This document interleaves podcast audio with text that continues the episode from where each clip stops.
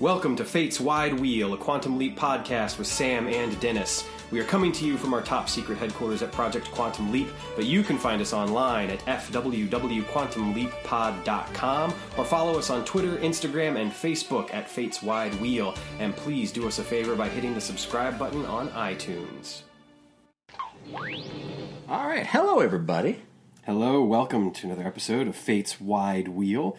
Dennis and I are here today to discuss eight and a half months. Um, we've got a little something special planned, and we'll tell you about that in just a moment. But um, Dennis, how are you? I'm doing pretty good. How are you doing? You, you have a you have a guest sitting in your arms right now. I do. I have a special guest. Hattie Mae is making her first appearance. Oh, literally first appearance on the podcast. As she makes a little noise here. Um, she's been sleeping. Mom is uh, actually with her sister right now. They're having some lunch, so I'm going to uh, introduce Hattie Mae to the wonderful world of Quantum Leap podcasting. What a what a small little world it is. yeah, indeed, indeed. Yeah. Um, and apropos in a way, considering that we're talking about an episode we're talking of eight and a about- half months. Eight and a half months, yeah. So ready to dive into this. Like I said, we're going to do something interesting with this episode. But we'll tell you about that here in just a second. Right. Uh, so, yeah. um, this episode. Oh no, you didn't like that. Um, this episode, eight and a half months, uh, has a, an air date of March sixth, nineteen ninety one. Uh, worth noting, real quick, that this is indeed after a two month hiatus. Not only is Quantum Leap now back on the air, uh, to the pleasure and delight of over fifty thousand fans who wrote letters in. But it's returned to Wednesday nights, which is something that everyone is very excited about as well. Um, and uh, the leap date for this episode is November 15th, 1955. Uh, and Sam has leapt into Billie Jean Crockett. Uh, our director for this episode is James Whitmore Jr., who also pulls double duty uh, in an acting role playing uh, the father of Billie Jean, Bob Crockett. Our writer is Deborah Pratt, and she is in sterling form in this episode, I might add. I think it's very well written. Uh, Dennis, what does TV Guide tell us? Uh, TV Guide. It is worth noting that this is a longer description than usual because uh, this was like a special like close up where they give you a little bit uh, Yeah. more of a blurb than usual. Uh, so Sam Scott Bakula really must labor to make things right when he leaps into the body of Billie Jean, an unwed pregnant teenager who's expecting at any minute. She plans to put her baby up for adoption, but Al, Dean Stockwell, says that's a decision she would deeply regret for the rest of her life. Sam must find a way for her to keep the baby. The kicker Sam's having labor pains. there are so The many kicker. there are so many puns in there. Yeah, labor, yeah. Eh, yeah, labor, kicker. Yeah, those are the two. Those are the big ones. Yeah. Love it. Yeah, but this And was close a were a thing. That was something they used to do in TV Guide. You know, they would like they'd spotlight a certain you know program or whatnot on a on a specific day and give you a little bit more of a blurb. I mean, Yeah, this is a Big big deal. There was a there, yeah, there was a full page uh, ad in the TV guide, which uh, I'll I'll find a copy of and we'll throw it up on uh, and we'll throw it up on the on the social media pages. Uh, but yeah, this episode coming back from a hiatus was a big deal. Back to its original night was a big deal, and then just the the subject matter of the of the episode itself. Yeah, which is something that they had wanted to do for quite a while. Um, and Scott Bakula apparently had even um, suggested it at one point or something similar to that. There's a funny story about one of the producers receiving a uh, like a gift basket.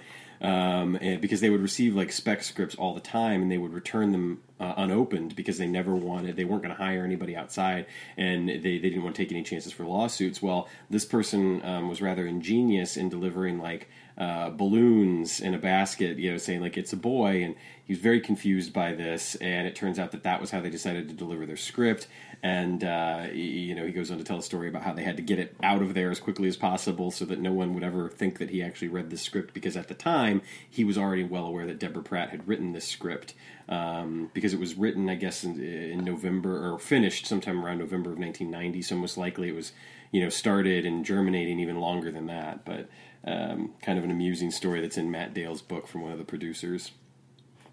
Yeah, it's also interesting to note, and I think um, we'll talk about this at length later on, but uh, the final sequence of the episode, just of like of, of, Sam going into the hospital through through the the giving birth or as close as they come before he leaps out.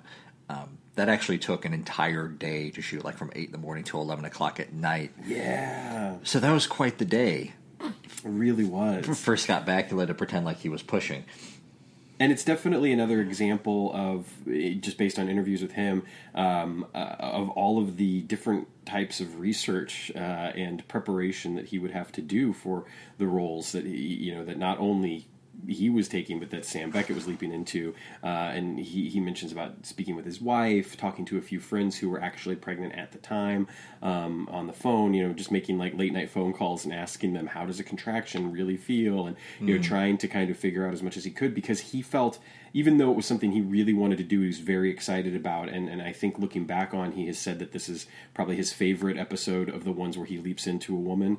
Um, and uh, you know, he felt like he had a duty to really get it right because if he didn't get it right, it would be so easy for female viewers to write in and be like, "Well, that's not what it's really like." Yeah. Um, which is obviously something that we're going to be talking about. Dennis, do you? This was your idea. I think it's a beautiful idea. I'm very excited about it. Do you want to tell our listeners what they're in for today? Uh, sure. And also, like this idea was born from just out of scheduling, uh, and also wanting to get some women to guest on the episode. So what we're going to do here um, is we're about ready to throw it to uh, to two different segments of. Uh, I'm not sure which order we're going to put this in uh, as far as layout goes, uh, but but but Betsy and I talking about the episode, having our own conversation about it, and then Sam and Jessica, they're going to have their own separate conversation about it, and then we're going to throw those two together later on, and then you and I will be back at the end of the episode to to, to just do our final wrap up that we usually do, and uh, and say and say goodbye to everyone.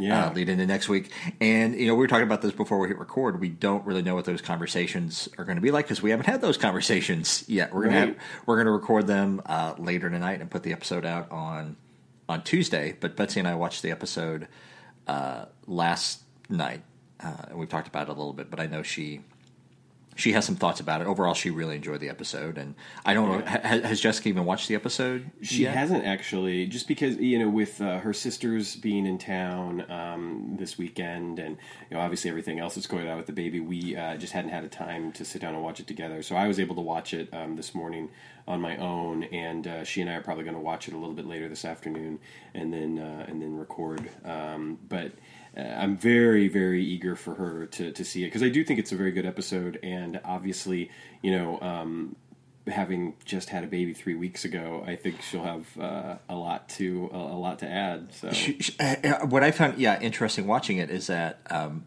Sam goes from going into labor to giving birth and very quickly, which I'm sure from a writing standpoint, it was just a very convenient plot device. Right. Uh, but that that much more mirrors Jessica's experience in giving birth than it does Betsy because uh, Betsy was in labor for, for quite a bit.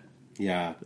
Yeah, I mean, yeah, Jessica had precipitous labor, and I don't want to go too much into it because I think it's something, again, that she'll probably want to talk about a little bit, but uh, it, it, will be very interesting to get these perspectives, and I'm excited about it. it. You know, for a little bit more information, like Dennis said, scheduling wise, we were concerned that we weren't necessarily going to be able to get um, an episode out this week, and we thought about maybe taking a break, much in the same vein that Quantum Leap took a break at this time, which was also a really good idea.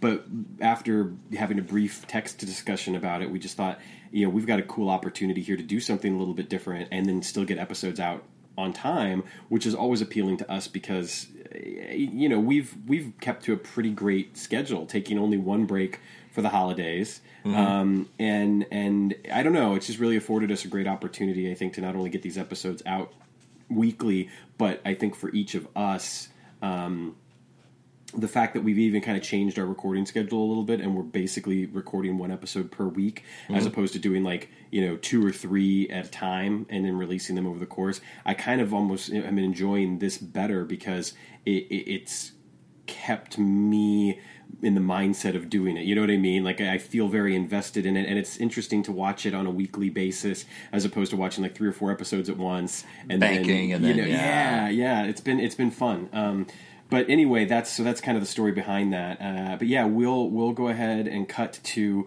um, these these two segments with uh, uh, Jessica and Betsy, and uh, then be back afterwards for a short wrap up. Uh, do you have anything else, Dad, before we do that? Um, no, maybe just throw in like some uh, some actor tidbits that we usually do. Oh yeah, uh, during yeah good idea. yeah no, but uh, uh, of note, uh, Parley Baer, who plays Doctor Rogers, he's going to come back in the last season um, as uh, as Judge Shiner in Yes. the in the third part of the trilogy episodes. I also remember him as being the mayor of Mayberry on the Andy Griffith Show. Absolutely, absolutely. I have a fond memory of him as well, um, which not nearly uh, as memorable in many ways as the Andy Griffith Show. But he also played the grandfather in License to Drive with the two Coreys, um, and uh, that film, for whatever reason, was a favorite of my sister's when we were young. So I've seen that movie many, many. Time. he's also like he's someone he strikes me like he's a perpetually old man. Like he's obviously much older in this episode than he was on the Andy Griffith show, Right. but even still, perpetual perpetual old man. Um, speaking of elderly people, Anne Haney, Yeah. uh, she will come back in a single drop of rain in the fourth season, uh, and she's like one of those actors. Like she was, yeah, she popped up in. She was Yes. in everything, All and over the her and her scene in this episode was, uh, it, it was just a very well done scene. I agree. I completely agree. And the thing that was kind of remarkable about it, uh, in, in my opinion, was that she didn't come off as being the villain in any way. And I feel like that there are times within the series that a, a role like this would have been made to feel a little bit more villainous, and she doesn't. You know, I- No, I, I, yeah. I feel like it's just a very honest portrayal of that situation, and it, was yeah, it was very well done. No, as I'm as I'm as we're talking about that, I'm thinking like how it was written.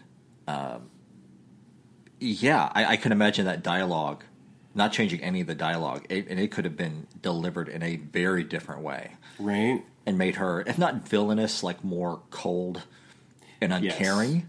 Absolutely. And yes, um, she brings uh, just a lot of compassion to that. And it's funny to, to note as well um, that she did not start acting until she was in her 40s.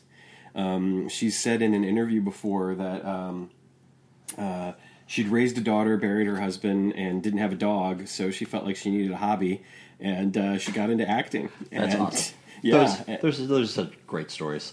Yeah, yeah, Uh, and she um, she did pass away in May of two thousand one. Um, actually, the day before my twentieth birthday. Um, but uh, in you know in the time before that, uh, obviously she she amassed quite um, a, a, a- a lengthy resume um, in both film and television, and, and played you know a, variety of roles, uh, and, and certainly is one of those people that when you see her, um, you do immediately recognize her. Absolutely. And then uh, the other actor of note from this uh, episode is Hunter Von Leer, who I recognize because I'm I'm currently going through a phase of, of going back and rewatching uh, the the Halloween movies with Michael Myers, um, and he appears in in part two, and he has a very over the top delivery in one scene of breaking the news to to someone else that that a family member has been murdered and yeah. Glorious. yeah. But he uh yeah betsy has some thoughts about him Okay. Awesome. Yeah. Awesome. And then I, I touched on this ever so briefly um, in the open, but James Whitmore Jr., again, not only directed this episode, but directed 14 other episodes. Great episodes, too, like Jimmy, um, you know, just being one of, of many. But uh, he acts in this episode as Bob Crockett. And um, this is not the, the last time that we'll see him even on uh, screen because he does come back, including in, in Mirror Image um, for for a small role. Uh, but just for what it's worth, he's he's fantastic. I thought as as Bob Crockett. I really enjoyed the scene between him and Sam when when Billie Jean first comes to the the oil refinery. I thought that was really well done and very well written as well. Absolutely, yeah, and that's yeah. I'm looking. the The other actors didn't didn't really have a whole lot on their on their resume. Uh, for example, the the uh, Willie, the the father. His last his last acting credit was what was just a year later in 1992 uh, in a TV movie called "Doing Time on Maple Drive." Wow. Well, all right then. Yeah. uh, and uh, yeah, let me jump back here. And I do feel like we, we should give a mention to um, uh, uh, Dottie, who, who, who plays so much in the episode. Oh God, yeah, of course. Uh, but it seems like, yeah, she. Uh, Lana Schwab is the actor's name. her Um, last acting role was in 2005. And uh, what, what was the name of the, of the girl? Dottie's Dottie's helper. Effie. Effie. Okay. Effie, yeah, played by Tasha Brooks. Uh, interesting thing about her resume is it seems as though she did some roles as a child and then took a break um, for about 10, 12 years or so. So I'm assuming she Yeah. went to school, did that sort of. But she's been working even recently uh, again, which is which is cool. Um, so while she definitely took you know a break while she went off to school, I'm assuming um, she's she is working again. Um, which is great. Uh, she was she was a lot of fun in in this. Uh, I thought, and Matt mentions even in his book about how, uh, and this is just him speaking, not anything that you know Deborah Pratt or, or producers or anybody have said, but he mentions about how it's interesting to see, uh, even though that this episode is set at the same time as Color of Truth, also written by Deborah Pratt, to have a, a female black character that is so accepted um, by you know the, the the white people that she's working for, uh, which is in direct contrast to what we saw in Color of Truth. Um, and, and he remarks about how it's just interesting to see that based on you know where they are, that it, you know the perception wasn't the same everywhere. You know, Yeah, I, I feel I feel like they they kind of touch on it a little bit in the one in the in the one scene where they talk about how um, uh, I, I think Effie was the character's name or no no not uh, uh, the, the the one Oh. character she won't allow her, she won't allow her hair to be taken down and Yes. it looks like like electrified cotton candy I think that's what they called it. They Yeah. kind of they kind of hint towards the idea that maybe the fact that she's black is the reason why That's- that she wouldn't it, allow her to touch her. Um, but I, I feel like there's another episode coming up in the fifth season where it, it's not the main part of the ep- like dealing with race and racism is not a main part of the episode. But there's one short scene where they go out of the way to show how racist the character is, like even dropping even dropping the n word in a scene. Um, and so yeah, I feel like th- this episode handles it well. Like there's just this one moment where you kind of get the hint that maybe she's not fully accepted because of the color of her skin, but they don't Right. they don't dwell on it.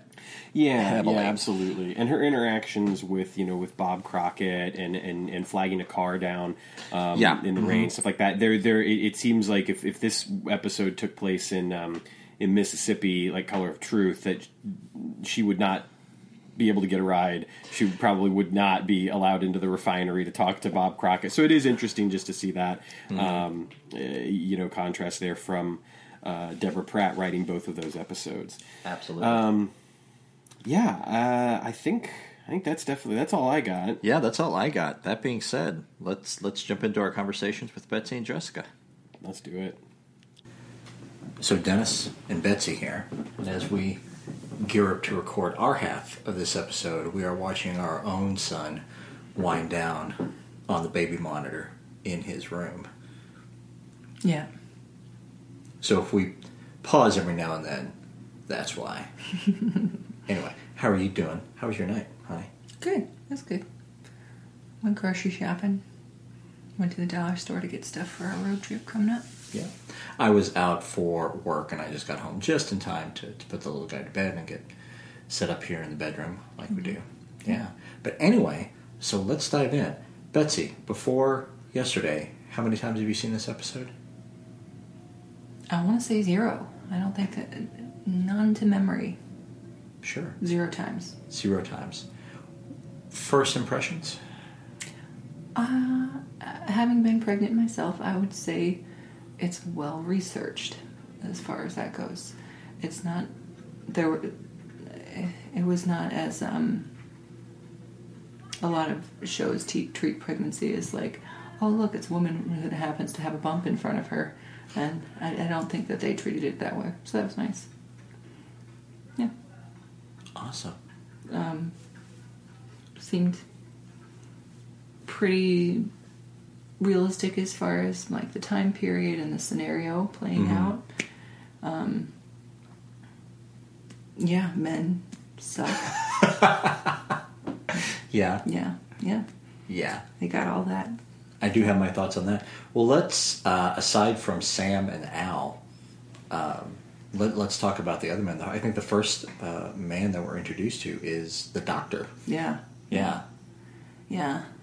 I mean, I get he's like a country folksy doctor, but I mean, he, just just the idea of having just a dude getting you through the pregnancy and like he seemed kind of panicky. I don't know. I don't know. I didn't like him. Well, the the thing that jumped out at me watching it this time around, and I think I noticed it before, like the last time I I watched it, is, and I know this is very apropos of the time, but just how like like handsy he is with her. Mm-hmm. Like even after like Sam has like calmed down and convinced them that mm-hmm, he mm-hmm. Billie is no longer in labor, and she Sam is sitting in the chair and the doctor is comforting her like he comes up behind her and like braces her shoulders and strokes her hair. And he is a much older man, so it is very paternal in a way. It also feels patronizing, and she's not. I mean, it's tough because she is a child. She's sixteen. Yeah. Which we were talking about like like Yeah. last night. It's when I first watched this episode as a kid that kind of glossed over me because when I first watched it up as a kid, a 16 year old girl was much older than me. Sure. but also still like uh, the the actor who plays the mirror image she still strikes me she strikes me as maybe early 20s Yeah. She she strikes me older than a 16 year old They should girl. should have gotten someone who looked yeah very young. yeah and- and i was i mean like growing up in, in my small town we regularly had girls in high school who were pregnant gross. Uh, my first experience was actually when I was in the sixth grade. A girl in our class, she was 12 years old. what? 12 years old and pregnant. And of course, small rural town, small religious rural town. Yeah, she was she was gonna she was gonna have that baby. Okay. Um, and I remember this, this just sprang to mind when I was um, when I was like high school. Like I said, there was more than um, more than one of my classmates who were pregnant, and uh, one girl, she even um, they voted her prom queen as a joke. Wow. Some people, yeah, some people got together and voted her prom queen as a joke because oh, how embarrassing is it at the prom? You have to like dance the dance and you're pregnant because she was she was pretty far along at that point, so Wow. def- definitely showing. And the thing is, like, it turned out to not be a joke because everybody was like really nice and supportive to her Okay. like after it happened. So it was like a joke that backfired in this Wow. strange, weird way. That's messed up. Totally. Yeah. And this was my hometown, Southern Illinois, and this was early to mid 90s. It's ridiculous. Well, I, I feel like my sister would remember. I feel like there might have been talk of somebody getting pregnant somewhere, either in my high school or um, our big competitor school. But I don't remember. Like there weren't any people walking around that I can recall who were just pregnant, and certainly there would be no talk of marriage. Like we we were in a wealthy suburb of Detroit, and that just I mean everyone went to college. Like there was no question of getting married. Like before going to college, there was no question of having kids that young. We just different worlds, totally. Yeah. I knew from stories and things like that that this kind of scenario is how it's, how it would play out. Basically, like mm-hmm. We'll get into it here in a little bit. Like Yeah. there, yes, uh, there's a lot about this scenario that, that that rings true for me growing up in the rural community mm-hmm. that I did. Mm-hmm. That that that kind of struck a nerve. Uh, one thing I'll say this is a bit of a more of a tangent, but then we'll go on. But just to speak to how, just how badly our sex education was growing up. I remember um, this when I was like a junior or senior. There was a girl a couple of years behind me.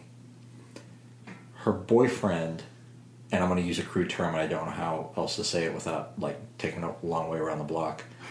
his girlfriend had, or his boyfriend, her boyfriend, had fingered her Okay. and she was worried that she was going to get pregnant Wow. from getting fingered.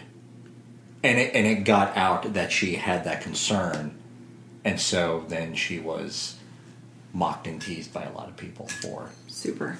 yeah. Yeah, people suck. High schoolers suck. People suck. Well, when it comes to stuff like this, I find that it's always the woman who pays, and they mention it in the episode. Uh-huh. Um, and and two, it sucks. Like there's no resources for her. There's, I mean, her dad. I don't. I got. I can't remember if her dad worked. I mean, if she lived with her dad. She was definitely staying at Dottie's place. I I always kind of got the impression that at some point after she got pregnant, either her dad kicked her out hmm. or she got so uncomfortable at home Yeah. she went to stay with Dottie. Yeah, that makes sense. Well, whatever the case, like she had nobody to turn to, no government program to help her out, um, and I, I appreciated her yelling at Billy, like, "This kid is just as much yours as it is mine," and, and I think that gets. Oh, lost. Willie, you mean Willie is Yeah. the kid Mhm. who, Yeah. the father, the father? Yeah. yeah. And um, it's true. Like, it's, it's supremely unfair that she has to make this huge decision at 16 and um, and and how she really wants it because it does get it's hard even for the woman when you get pregnant you know but mostly you're you're miserable in the in the early months. And then it's still kind of an abstract thought. I mean it's a long time before it starts to feel very real. But when it does and you start feeling the baby kicking and stuff like that um, i could totally see changing your mind and being like yeah i want to try and make this work but how does she make it work and she has to figure this out at 16 and meanwhile no matter what he's going to go to college and have his own life and forget all about it. I mean, that's the the impression I got, the implication, and uh, so yeah, women typically, and like the girl who you talked about who didn't understand that you know fingering can't get you pregnant. Um, she paid for her ignorance um, by being the brunt of gossip and bullying and like that has I mean, it's not her fault. All she wanted to know is if she's going to get pregnant, which is a huge deal, especially for the woman. You know, I don't know. It, it it just all feels very unfair. I do think the episode kind of touches on that, which is progressive, especially for the time. Like you'd think the '90s were. I, was alive. I was not a baby. Like I remember the 90s being, you know, fine, but I also know that for its time it was touching on some serious stuff. Mm-hmm. Well, I guess kind of along those lines, let's jump ahead since you brought him up and talk about Willie, the Sure. father, the high school kid. Mm-hmm, mm-hmm. I was thinking about it earlier between recording earlier with Sam and now. It is very easy to to judge him and for abandoning her, but also at the same time, I can find find his character sympathetic. Mm-hmm. What are your thoughts about him before I expound upon mine? Well, he's a child too, which is what it comes down to. You can't you can't hold him. I mean, teenagers are gonna do these things. I'm sure that neither of them ever expected or wanted. It sounds like this to happen. Um, and he had a plan for his life. It's maybe why she was attracted to him in the first place was because he's ambitious. Well, I mean, in, in the scene, um, and it's a very good scene. Like, yeah, that the that is kind of laid out is that yeah that's yeah that was one of the reasons why she was drawn to him and then Yeah. Yeah, you wonder if abortion was legal and e- easily available and, uh, you know, not stigmatized in the way that it is, if, if this episode would ever have happened.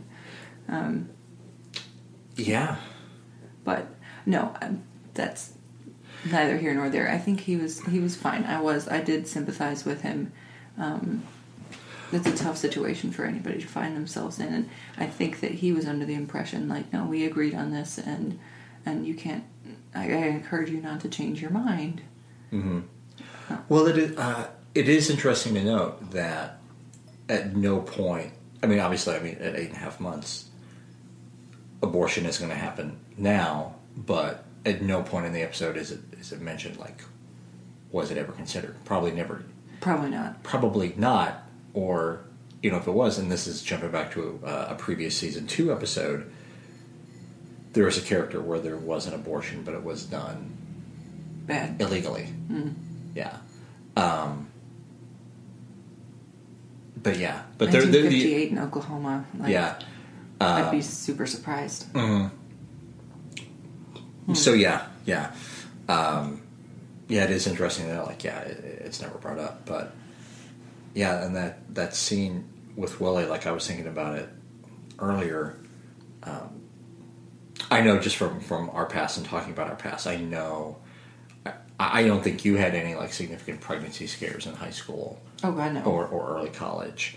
I had a couple of pregnancy scares with my longtime girlfriend in early college, and this is when I was still living in the in my hometown and going to community college. And for a while, she and I were going to the same community college together, um, and it was a really um,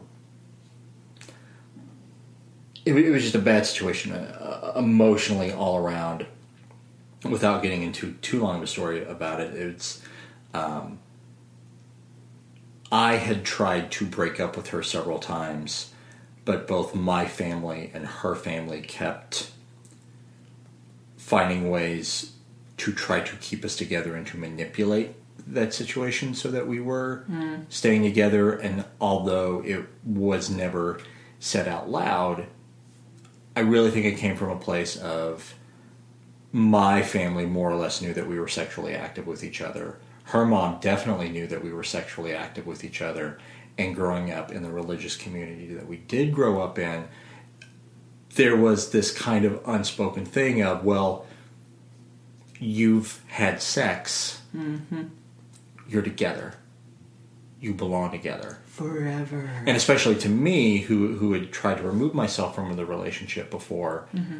since i was the man i was responsible for that. Like you've You had better make her an honest woman. yeah you you you you've had sex with her if she wants to be with you you are obligated to her um, and i bring all that up to say is that we had a couple of significant pregnancy scares like in that she was a week or two late Yikes. and I knew that we were in situations where I did not want her to be pregnant. And even though she didn't say it out loud, I am 95% sure that she wanted to be pregnant Oh God. because sh- because then I, I would definitely be obligator. And the thing I, I was thinking about this earlier. Um, I, I grew up in the Southern Baptist Church. I grew up very religious. The community that I grew up in, I had absolutely no doubt if she had turned up pregnant either time, I would have married her. Yeah. Barring me just having a complete flip out and dropping off the face of the earth and running away, Right.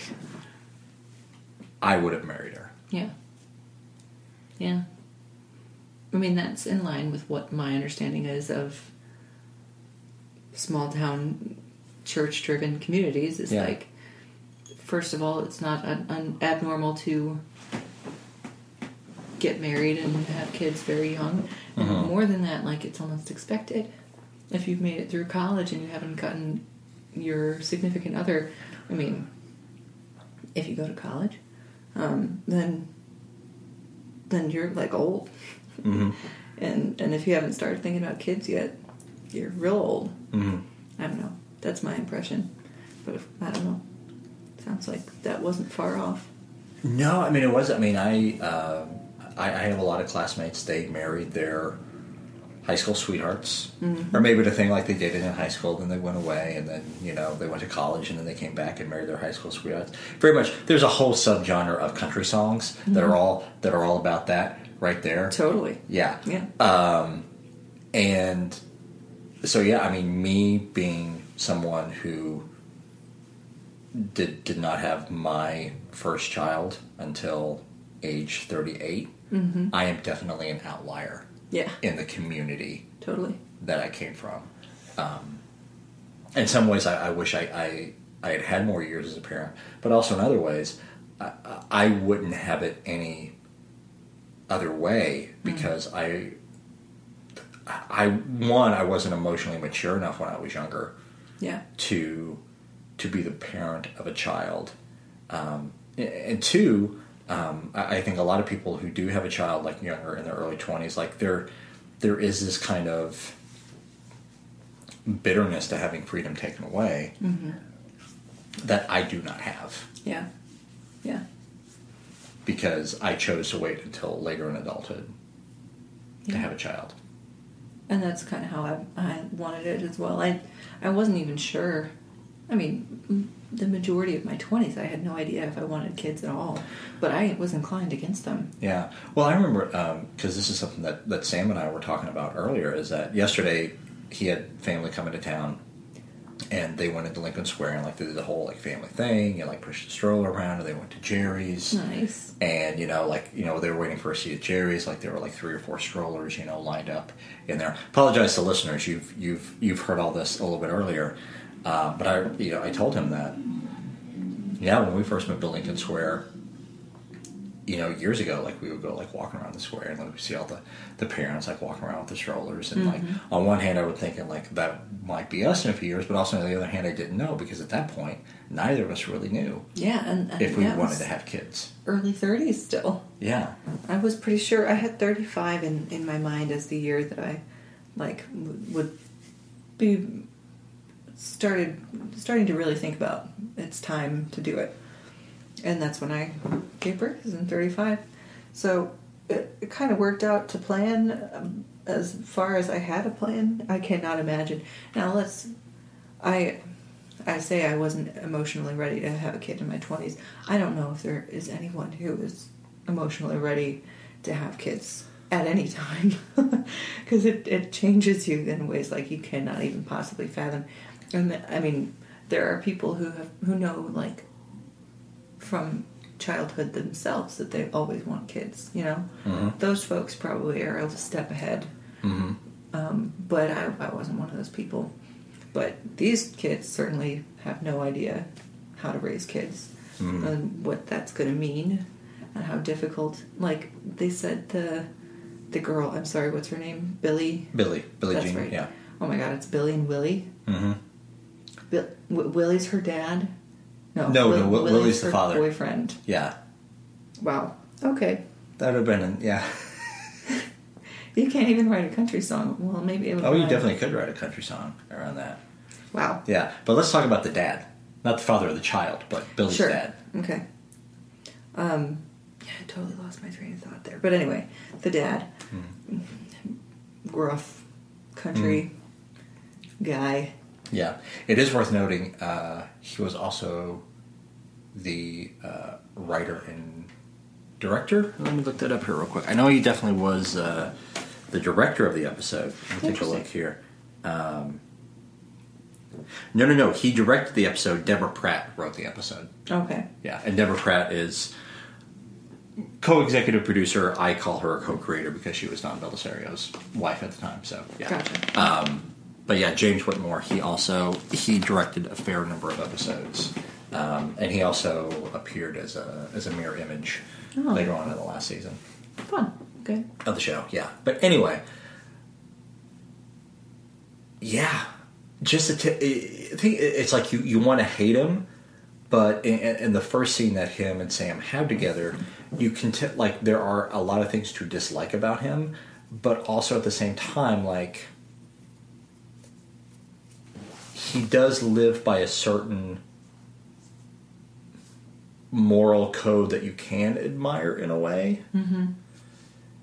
And the thing is, like, like he's not a total dick. Like you can tell, like he's really hurting Yeah. at the end of the scene, and as he walks out after, and as um, Billie and Dottie are, are leaving, like you can tell, like he's, you know, he's very emotionally yeah. torn about what he really wants to do.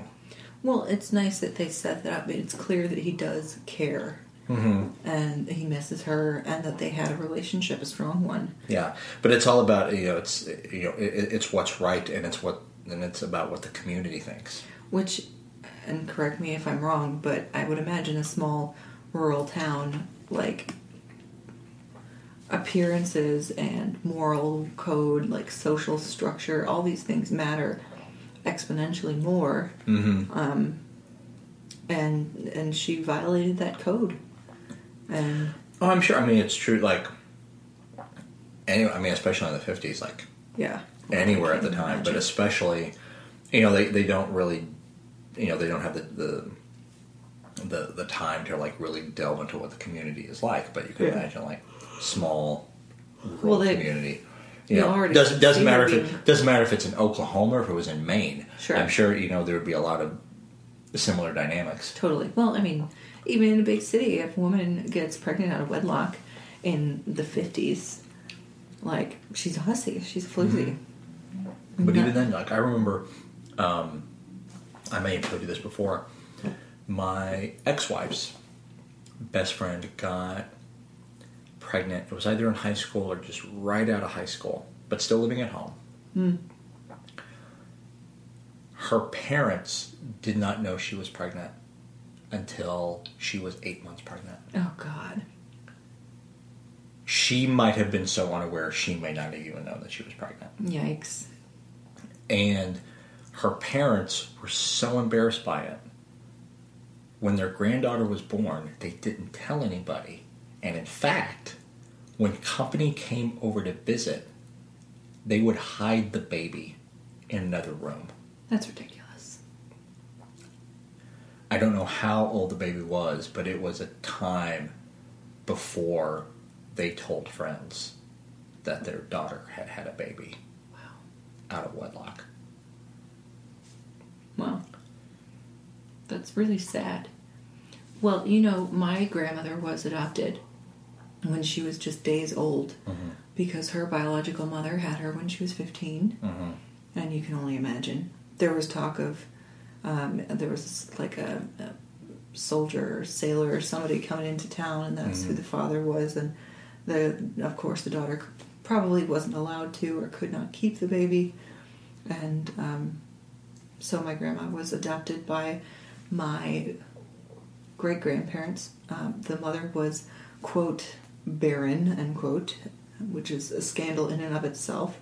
Um, so they pretended, as far as I know, they pretended that she was their biological daughter, like through and through.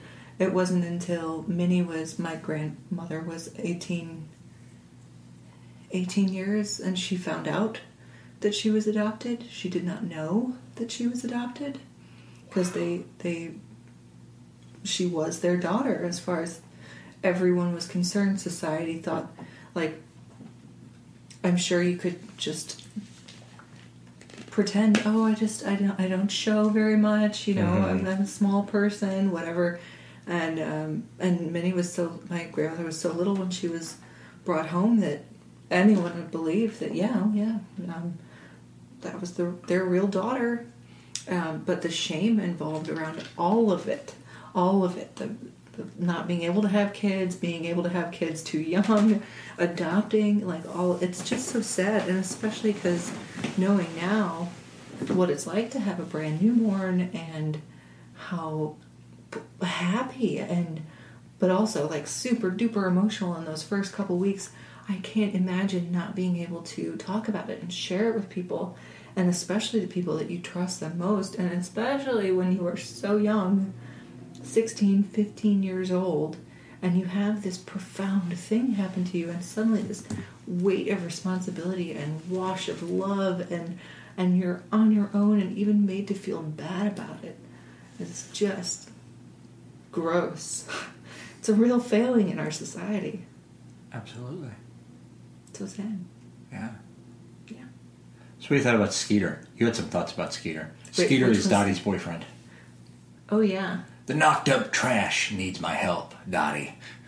Yeah, he's he's a piece of shit. Piece of piece of shit. Yeah, she could do totally a lot better. She was adorable, by the way. Dottie was fantastic. I loved her outfits. I loved her hair. I liked how she had a salon in her house. It's very Steel Magnolias. Um, and I liked how she was helping out uh, Billie Jean, of course, because not everybody would.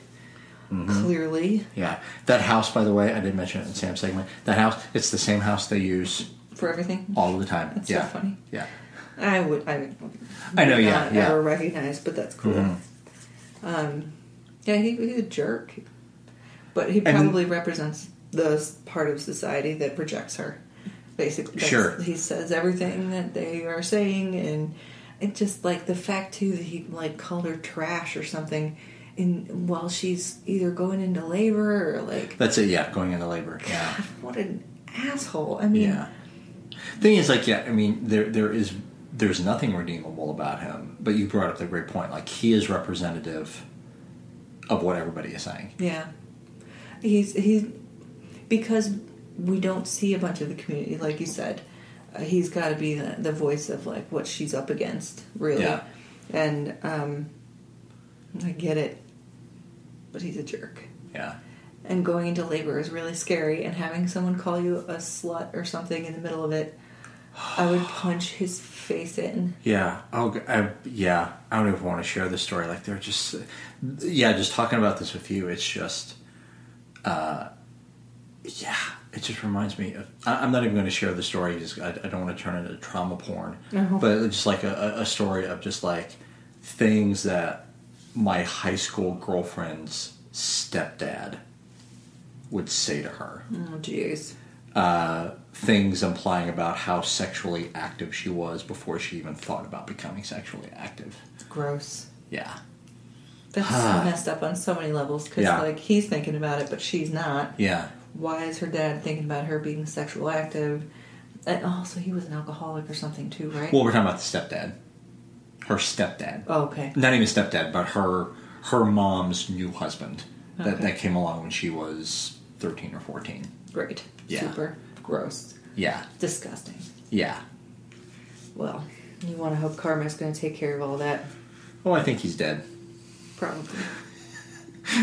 yeah. Yeah. But anyway, One can only hope that he's le- leapt into a pregnant 16 year old somewhere. oh, reincarnation that way, huh? Yeah. That, Yeah. A little, little uh, a, little- a little karmic there. justice. Yeah. So we talked about. Uh, I think the uh, the only other primary character from the episode we haven't talked about, uh, the adoption agent. Oh, yeah. That was just a very. We talked about this. Uh, talked about this with Sam. That was just a very lovely scene. We were talking about how you could not have changed any of the dialogue, and still you, the actor, could have taken it to make uh, to make this woman a very cold and unforgiving person. I But wanted ins- to hate her. but instead, she she was a very warm and compassionate Yeah. person. Yeah, I um I was all ready to hate her, and and I was anticipating her like coming down hard with Bible verses and crap like that. Something you know to make her feel bad again more. You know, um, but no, she was actually. I mean, if there was any social or um, government support in place, I guess she's kind of the face of that, sort of. Um, it just sucks that that's the only option really available to her. But she was nice. She listened. She understood, and she was honest, which is, you know, surprisingly tough because when you're pregnant, people treat you like a child. Like you cannot make your own mind up. Like Yeah. you can't have the whole story because you're just so emotional. and and you're like embarking on on one of the biggest things you will ever do in your life, before or after. I mean, raising a child is incredibly challenging, of course, but like physically, emotionally, going through labor and childbirth is enormous, Mm-hmm. and it should be respected, not like condescended to. Mhm. You know, and and this lady got it. I mean, it helps that she's a woman, but she she was honest and said, "No, you won't ever get to see your baby," Mhm. and she needed to hear that truth Yeah. and be told calmly and and with respect what her options were and what she was getting into. Mm-hmm. Because God, apparently something went wrong the first time around when she spent the rest of her life looking for her kid. Mm-hmm. So I was glad that the adoption agent agent wasn't terrible. Mhm. Yeah. she was nice. Yeah, and then there's Effie, Hmm. the the the the younger black girl who was Oh, helping out yeah. in Dottie shop. I liked her too. She spoke the truth.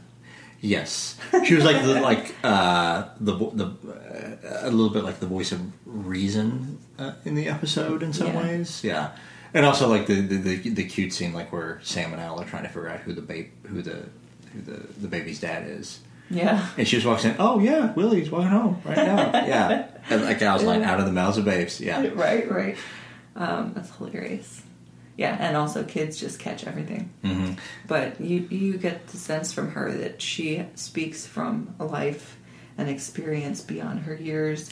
Like when she go goes to get um, Billie's dad. Oh god, yeah, that. Oh man, that's just like watching that when I was younger didn't hit me, and even watching it probably a couple years ago. I know. That scene didn't hit me, but watching it last night, Mm-hmm. now being a dad and, and, and it got through that experience, and even like you know there was it, it's a very common, but there was like a, a scary experience when you were going through your labor of like every time you push really hard, like his oxygen dropped down Yeah. really low, and when he was born, like he had to be whisked away for a few seconds because he wasn't crying when when he came out. And, like Yeah. there was only about five seconds, but it was a long five seconds. Sure. Um, and there was even one point during the labor when I had to like go around the corner of the room and just like freak out for like five seconds because I was really worried. And also, uh, yeah, I have my own trauma of why I, I just. I, I, like I don't like hospitals, and I think the odds are stacked against you when you go into a hospital. Anyway, anyway, Sure. uh, but yeah, that that scene where where he drops on uh, Billie's dad, that you know her, I think it was her sister or her older sister, yeah, um, wa- was the one who who died in childbirth. I was like, ah, Yeah. Well, it was on the heels of he's like she'll have. She doesn't. He, he didn't want to take her to the hospital. He didn't want to stop what he was doing to take her to the hospital. She'll give birth at home just like her mom did.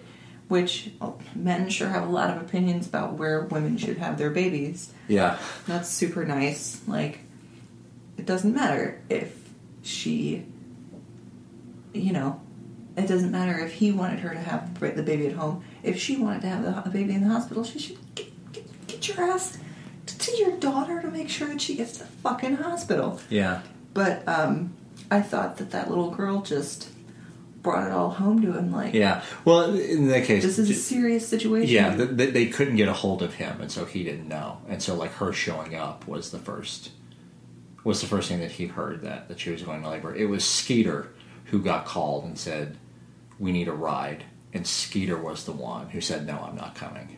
Yeah, but the dad also said she'll have she'll give birth Yes. at home. Yes, Mhm. that's what I'm talking about. Yeah, but then it's it's when Effie yeah, drops. Yeah, Yeah. it's when Effie drops Skeeter on him, and, and that's when he can. I will say, I want to go back. Uh, we we we waxed a little poetic about Hunter Von Leer. That's the actor who plays Skeeter because he was he's in one of the Halloween movies, Oh, okay. which I'm I'm currently rewatching right now. But anyway, there's this one moment like when when he's on the phone call, and this is his last scene before he hangs up on Dottie. He does this one thing that I'm sure was his like the actor's idea, and I love while he's in the middle of having this argument. He holds up his empty glass to the bartender off screen mm-hmm. and silently asks for another beer. Yeah. Such a jerk. Ah, I love that. Mo- it, it- it's just it, it just drives home what a jerk he is. Yeah, he's already made up his mind that not only is he not going to go help these two women, He's having another beer. Yeah. he's, he's going to have another beer because because fuck all of them basically. Yeah. I I mean, it's true that not everybody realizes what a serious situation childbirth is Mm-hmm. and how bad things can go, how quickly. And um, yes, it's a storm, and yes, she's young. But no, don't just get her to the freaking hospital. It's her first child. Um, anybody would want to make sure that she's there, and they're all just like, "Meh." Mm-hmm. So I was glad that um, Effie brought it all home, and with you know the mist on her face, it was just a beautiful little Mhm. heartbreaking shot of, and you know the look in her eyes too, like, white man, you have it tough. You think you have it tough, Mm-hmm. but you don't know tough Yeah. basically. And uh, I appreciated that moment. It, that seemed very heavy and appropriate. Yeah. Um, so let's talk. We, we've talked about. Uh, let's talk about Sam and Al and like their reaction to the situation. Yeah. Well, they both seem to handle it um, with due respect, and Sam super got into it. yeah. I mean, he um, he gets yeah towards the end, like it, it's the Jello and onion scene mm-hmm. where he gets he gets delirious and excited about the idea of having a baby, and like I don't think he's coming at it from like a um, you know I'm a I'm a scientist and what an exciting thing for a man to have a baby. I think mm-hmm. he's getting overwhelmed by the like like maternal hormones. Yeah. And like he's genuinely excited just like as a human being to be giving birth. Yes, well, he should be. Yes, yes, I was excited for him. You know, like he's he's getting into the spirit of it, even though he's also suffering a lot of the the hardships that come along with pregnancy. Um, but yeah, yeah, he was he was genuinely excited and talking to Al about the baby and stuff. It was it was cute. It felt as real as it could. You Mhm. know, I don't want to say one hundred percent because I still he's dude Yeah. at the end of the day, but um, yeah, I feel like he handled it sweetly hmm and probably accurately. Yeah. So you talked about when we were watching it last night. You talked about the timing of when he leaped out. Yes, yes, I thought it was really sad he didn't get to give birth Mm. because um, that's the culmination of so much pain and work, and you know, not just the hours of labor, but almost a year of your life being pregnant Mhm. with a you have a child like you know it's there and then you can feel it moving around Mhm. and he didn't get to go through all of that but he clearly was getting some of that excitement and he had to put up with some of like he threw up he felt sick he felt tired he just wanted to lie down Mhm. um, uh, he had some of the pregnancy he had some of the pregnancy and Mhm. I, it was sad that he didn't get to to, to have that release that that thing Joyful. Now I'm going to throw that. uh, This is the thing. Like we, we so often like we, we leap out and we don't like really like see what happens to the characters afterwards. But to to throw this out at you, um, what would that have been like for? Because the, they they they heavily imply that while he's giving birth in 1955. Billie is also going through the process of giving birth until the baby disappears Yeah. from the womb. Yeah. So What? That was super weird. it, it was, and, it, And they never talked. and yeah, we never. Yeah, just just go along with it. Sure. Uh, but also on the flip side, what do you think about because Sam having gone through like when you say like giving birth, I assume you mean like you know you know giving giving birth and having the cord cut and having you know you know skin to skin time or even if they they didn't even have that term back then, but you know like getting to hold the baby for the first time. Hmm. That also means that's something that's taking away from I- Billie's experience. Sure. And I would, of course, not want that to be taken away from her. She's the mom. Mm. But I, I meant no, just like the physical release of Oh, of actual. yeah, uh, that there is a physical like closure hmm to that. Um, and that's it's a shame because I mean it's all this physical effort leading up to something, and then to just leap into some place where you're, you're not even eh, doing that anymore it would be like so jarring and so disappointing, you know. Mhm. Um, of course, like if he had left and or if he'd gotten to hold the baby and that would be neat and stuff, but Mhm. um, no, I meant just the physical part of The like, physical. completing the act of labor. Because yeah, it's a huge, huge relief. hmm um, yeah, Wherever he's pushing from. right. Which don't think too hard about that. I guess. The thing is, I guess, is something that, that that Sam and I talked about. Like, this is the first episode where they really, in detail, explain, like the like the fact that it's Sam who physically leaves. He's just surrounded by the aura of the person he's replaced. Right. And in the first episode, where they fully in detail explain how it works, they break that rule. yeah, they have to break it in some way. And so we just say, hey, you, just go along with it. You know, I got it- the impression it was yeah. like the God factor. Like Well, yes, yeah. And with every episode of Quantum Leap, like you have to, it, it's like the, the the sci-fi part is there to serve the story, Mm-hmm. and whatever whatever way they they have to twist how the science works to serve the story. That's what they do. yeah, I I bought it enough, you know. Yeah, um And it's okay, I think, to break the rule a little bit in this case because babies are cosmic and magical, I love that. you know, and and unpredictable, and it's it's a neat little idea that they could be sharing the experience of carrying this baby. Yeah, Yeah. yeah. Well, did you have any other thoughts? I feel like that that pretty much sums it up for me between that and what Sam and I talked about, and I'm sure uh, Jessica just having experienced childbirth a couple weeks Totally. ago, two three weeks ago. Yeah. Oh, bless her. Um, just that Sam did good research as far as like portraying being Mhm. pregnant, especially not having a belly on or anything. No, yeah, we talked about like so. Apparently, like he did consult his wife at the time, and um, uh, apparently, like like he called a lot of his his his women friends who had, had gone through childbirth and like, consulted them, and he did wear an empathy belly for a while, which Deborah Pratt, the writer of the episode, did by him. Uh, because he was very concerned about this episode. Like this is an episode he always wanted to do, but he was also very concerned about getting it wrong.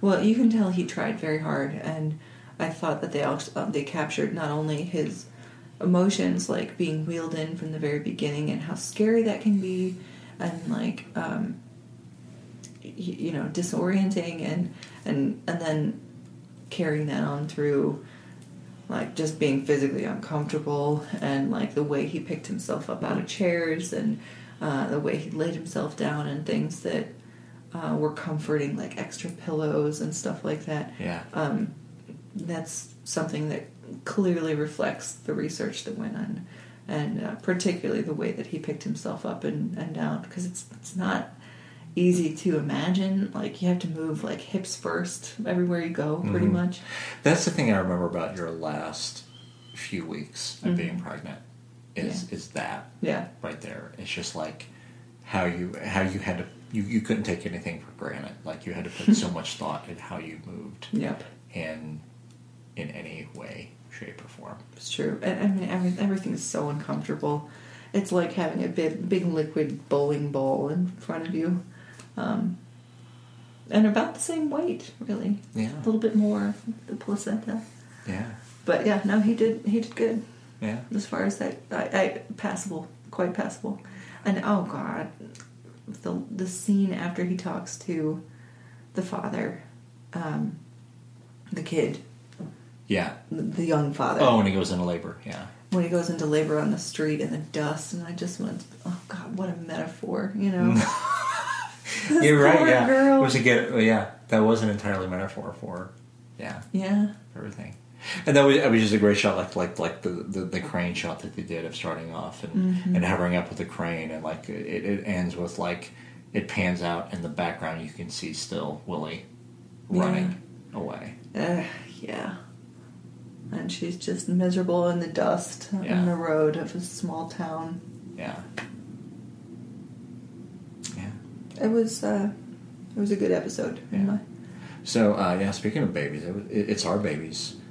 Uh, he's 18 months old. Yay. Today. Year and a half. That's kind of- so cute. That's a milestone. He's so big. Yeah. Oh, yeah. There are.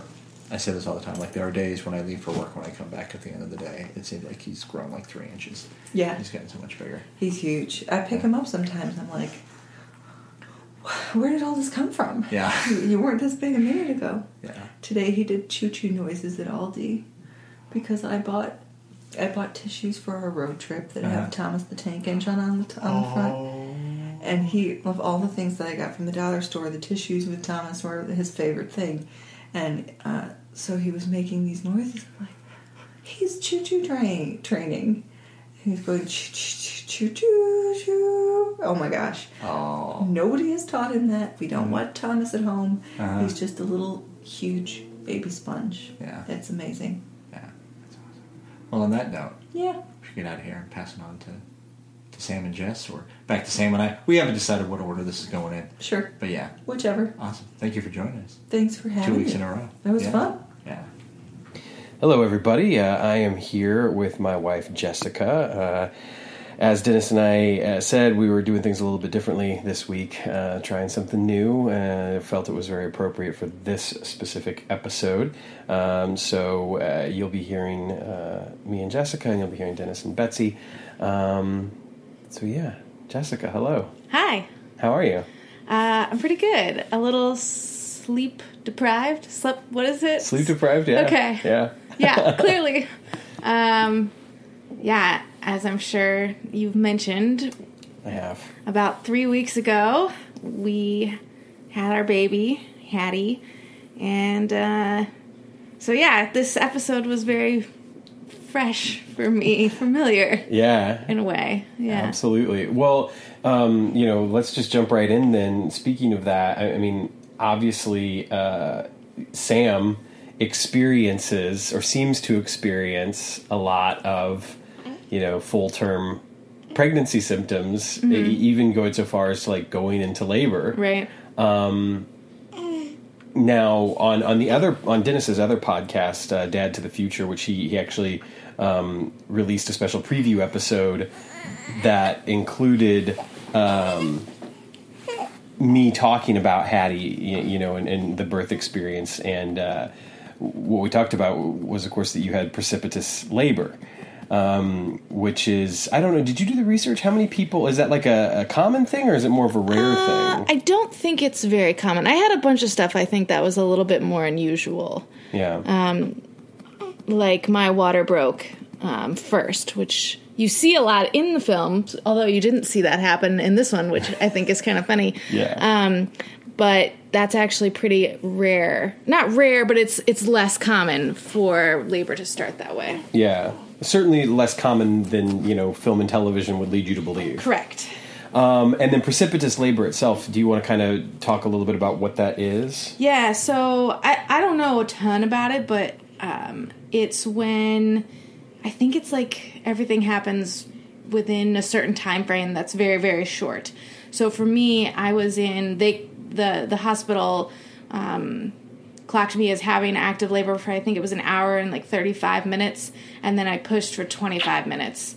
So the thing about it is, if you have um, children in the future, you have it's important to know that you had precipitous labor the first time because most likely it'll be even faster the second time.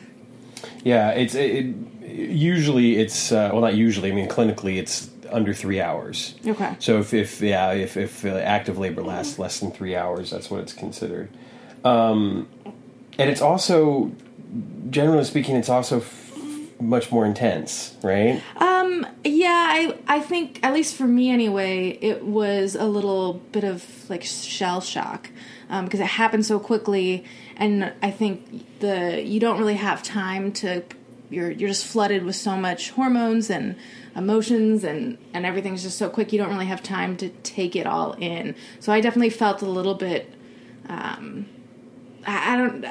At the time, I felt like kind of traumatized. I think looking back on it, I've, I've, I can think about it and not feel that way anymore. But at the time, I just felt a little bit like run over by a truck.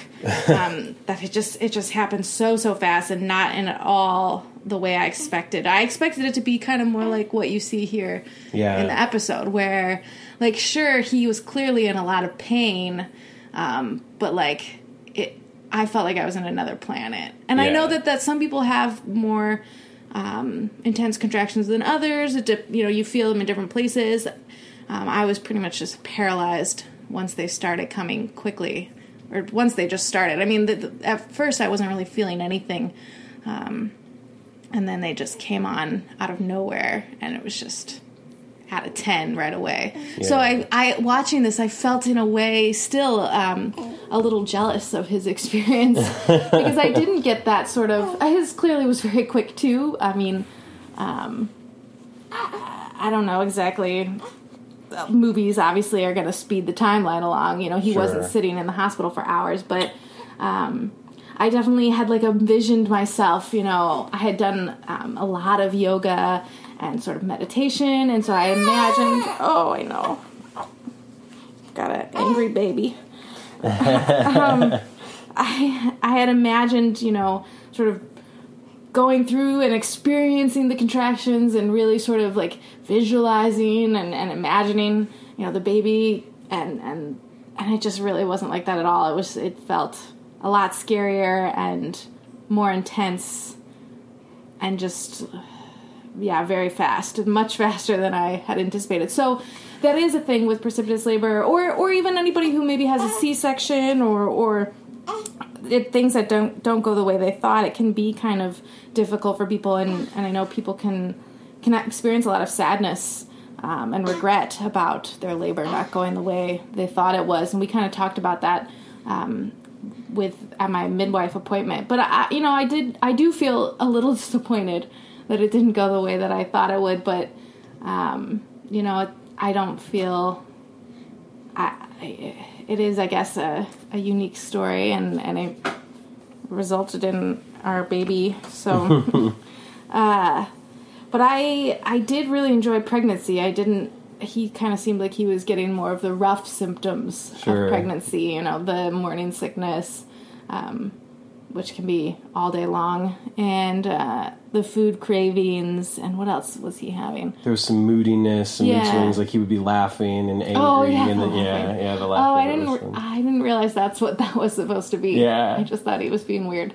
Um, yeah, I didn't. I I had a pretty mild pregnancy, I think. So that felt a little bit more like the cliche to me because it didn't really speak to my experience. I know lots of people do have, you know, one or all of those symptoms. Sure. Um, And I know, I know for me even that there was definitely an element of things not going how I had envisioned them. Because certainly with with like our birth class, that was something that uh, I even remarked like on our last night there about how I felt like the class had given me a way to truly visualize how things may go. And of course, that was one of the things we talked a lot about. It might not go this way. That this is just Right. you know one sort of you know. Uh, uh, um, scenario that, Right. that, that you could have um, with with birth and with labor. Um, but it ended up feeling very compressed to the point that I know for me personally, there was a moment when I sort of thought, okay, this is you know the things are going to start now. And then it was like all of the stuff in between there and sort of the finish line, if you will, just got cut out. Yeah. And I didn't know what to do for a second. Like I literally was standing there at one point and I was like, I don't know what to do um, and it and it and it took uh, the midwife kind of saying like, okay, you know, you're in, like go for it. I was like, okay, okay, I got this now. And then I felt better. I felt more confident, and I, you know, and I felt like I could really focus on you, and I could. But I had a moment where it's like, ah, I don't know, this isn't how it was supposed to go. Um, now, certainly, uh, I, I, within the confines of this sci-fi fantasy, you know, television show and the element Sure. of that, like you say, it, it, it seems as though um, Sam is kind of experiencing a lot of what happens during pregnancy all in 24 hour span. Right. Whereas, like, you know, we know that morning sickness is typically something that you really only get within the first trimester. Um, Right. You know, that, that cravings and stuff, you know, can come early, but most of the time they come like second trimester ish, you know, that sort of stuff, like based on like what we've read and what we've been told. Um, so it almost seems like I mean, would you agree that it does seem like he experiences some of the stuff that you'd normally get early, as as though he were going through the entire like nine months within twenty four hours? Yeah, and I felt like they did it in a way, like with Al's little part where he said, you know, it's only the first three months where you have morning sickness, you know, and it kind of made it clear to me that that he was going through something different, and it was like he was kind of going through an accelerated version. I think partially because the writers wanted to be able to show him having all the Yeah. the different symptoms, and I think also because they did sort of turn it into sort of the sci-fi thing, like you know the fact that he is feeling all these things, but is a man and doesn't have a baby in his stomach. You know, I I, I think it worked. I think it worked with having Al say th- that they didn't have to like beat you over the head with it and explain it super detailed. They, they could leave it a little nebulous, but I thought it it, it was a a sort of trick that worked to kind of show the whole Yeah. progression.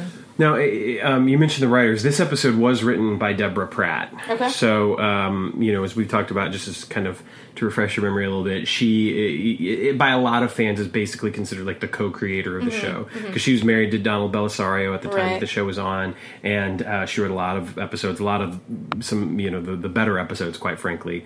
Um, and she and Donald Bellisario had a daughter. Uh, she would have been, I think four around the time this episode aired Okay. or so. So you know, I mean, at that point, I would imagine that there's still, eh, you know, I mean, four years on from a big event like giving birth, I would imagine that you're still. You know, you're removed from it now. You've certainly got some distance from it to look at it in a very different way, and yet at the same time, it would still be with you more than you know, ten or fifteen years down the road. Right. Well, I think that probably as a woman, she got some joy out of having a man have to go through all this stuff. Now, I feel like I was very lucky that you were really understanding of the pregnancy, and so I didn't really feel that like need to be like that. Men just don't understand what it is to go through. But I feel like if you hadn't have been so understanding, um, I would have felt that more, and I would have wanted. Um, you know you to sort of feel my pain but i think that there is sort of some satisfaction about watching him having to sort of experience it all um, and I how do you think he did? Because one of the things that he uh, has talked about in interviews is that this was one of his favorite episodes of, of playing a woman, of having leapt into a woman, um, and that he talked with his wife. He spoke with um, some of his friends, including a couple who were actually pregnant at the time that the episode was was being filmed. Uh, obviously, had conversations with Deborah Pratt. I think she gave him a pregnancy belly to wear. Um, so you, you know, he tried to to do as much as he possibly could in a very compressed time frame because you know, I mean, they're shooting these Right. you know within a week to 10 days so just at a you know I, I, from my perspective it's you know it, it never felt over the top no or, or i fake. thought it was great. I thought it felt realistic and it felt like it could have easily become sort of one of those things like oh look at how a man is handling it versus how a woman did. Like it just it was just a human handling pregnancy and i thought that that was kind of really nice that it wasn't sort of a stereotypical experience it did feel very realistic and kind of just how a person would go through it. Yeah. Um, which i thought worked well as opposed to sort of feeling i don't know eh, i don't think it would have worked as well if he had been like oh i'm a man going through these things as much. I don't i don't know what i'm saying but no no i i actually totally get what you're saying because it's like there's um is there, there's a movie is there where uh, arnold schwarzenegger is pregnant or something like oh I, yeah I don't, i've never seen it but, but not but I but, but I feel like it, it definitely does more of what you're talking about. You know, a I mean it's a comedy, so it plays Sure. mostly for laughs. But there are definitely elements of it. I think you know by the end of it, of course, the great equalizer is is like this is a, a, a you know incredibly intense experience, Right. regardless. But you know, I think it probably plays with that a little bit more uh, uh, than this, which it does try to handle things a little bit more realistically. Um, so not to, I mean, not to change subject too much, but I, I think we've kind of covered that element of the episode fairly well. So um, let's talk a little bit about the the episode itself. Um, one of the things that I kind of got early on, and Dennis and I didn't even talk about this, but there's that moment where they enter the beauty parlor for the first time, and I could not help but be reminded of Steel Magnolias, Oh yeah, definitely. which the film had come out, you know, around the Oh, time, interesting. and we know Quantum Leap tries, you know, plays with that uh, Right. on, on occasion. Um, so I'm not, I, I'm not crazy in. in I mean, I've never seen the movie. I've only Well- read the play. Uh, but yes, now that you say that, it definitely, you know, there's a pregnant, young pregnant woman in it. They're Yeah. in a beauty parlor, you know, getting their hair done. Now they're they're a little more supportive, I think, in Steel Magnolias. but right, right. Um, I did think that lady was a little, I don't know. It was just, I think maybe partially because it was like trying to soothe the crying baby, and it was just like this lady just like right off the bat yelling and yelling, and I was just like, whoa, lady, you have one note, and that note is just screaming. Well, it is interesting though because one of the things that I was thinking about as I was watching this episode, and obviously the the character that you're talking about, um, uh, Miss, uh, what's her name? Um, Luis, Luz, I don't remember. is it Mrs. Suffy? I don't know. Yeah, Mrs. Mrs. Suffy is is the one whose hair is like turned purple, Right. and, you know, Which did look um, pretty cool, actually. it's punk. Right? Um, uh, which which honestly in 1955 would have had a very different meaning. Um, Oh, yeah. But they don't they don't touch that at all. Um, other than Mrs. Suffy though, in that kind of blow up, it's really interesting. The the three female characters within this episode are very different from what we get in a lot of other Quantum Leap episodes because there's no love interest. There's no like out and out villainous, you know, female mm-hmm. character. Mm-hmm. We've gotten a lot of episodes, and and I would even argue, especially in this season, where we have had kind of villainous females or you know not quite helpless female Sure. love interest, but close to it.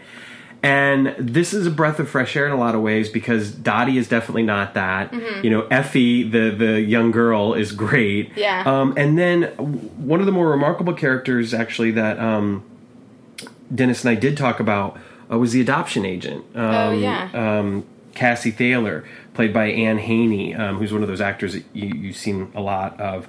Um, do you want to talk uh, at all about that? Like to contrast that to maybe some of the other episodes that we've seen? And I know you've not watched every episode with me, but uh, you know, would you agree with that assessment? Yeah, I mean, uh, it, what you said about there not being a villain is really. I mean, the dad maybe was a little over the top of sort of anger about it, and then I don't know, came in at the end and was supportive. But I, at my very first thought when I started watching it was like I'm getting creepy vibes from the OB. Yeah. Uh, the doctor. The way he's, like, rubbing her shoulders. Yeah, and I thought maybe that the episode was going to be a little bit about like women needing to advocate for themselves in like health, but I guess that feels like a little bit more like an episode of Quantum Leap would be about nowadays because I've definitely seen this article being passed around recently about like you know women sort of kind of being violated when during sort of their um, matern um, prenatal health care. Um, you know things being done without their consent and and um, and that kind of stuff. And so I feel like it would be a different episode if it were to be done today, and it would maybe be a little bit more about that. Um, so it was actually kind of refreshing that it wasn't.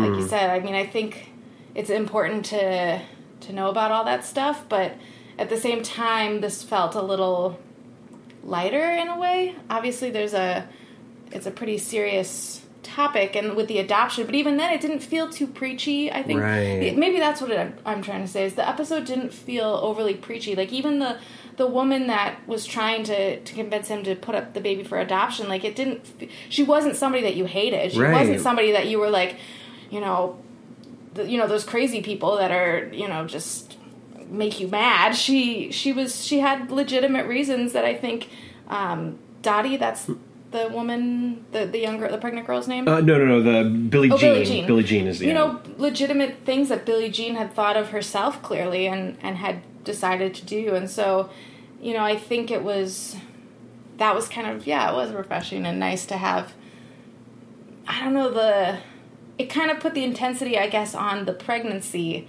versus and sort of the anticipation of like what is going to happen and just sort of how pregnancy is in general like the anticipation building of when's this baby going to come and Yeah. how how is it going to come Oh, and I also felt like it, it gave them the opportunity to focus more on the relationships between these people, as opposed to try to be any sort of message episode. Um, and and not that you know. I, one of my favorite Quantum Leap episodes uh, that Deborah Pratt also wrote is Color of Truth, and that episode certainly has a, a message quality to it, um, more so than this episode, and yet it still does a really good job of focusing on the characters and the relationships between these people.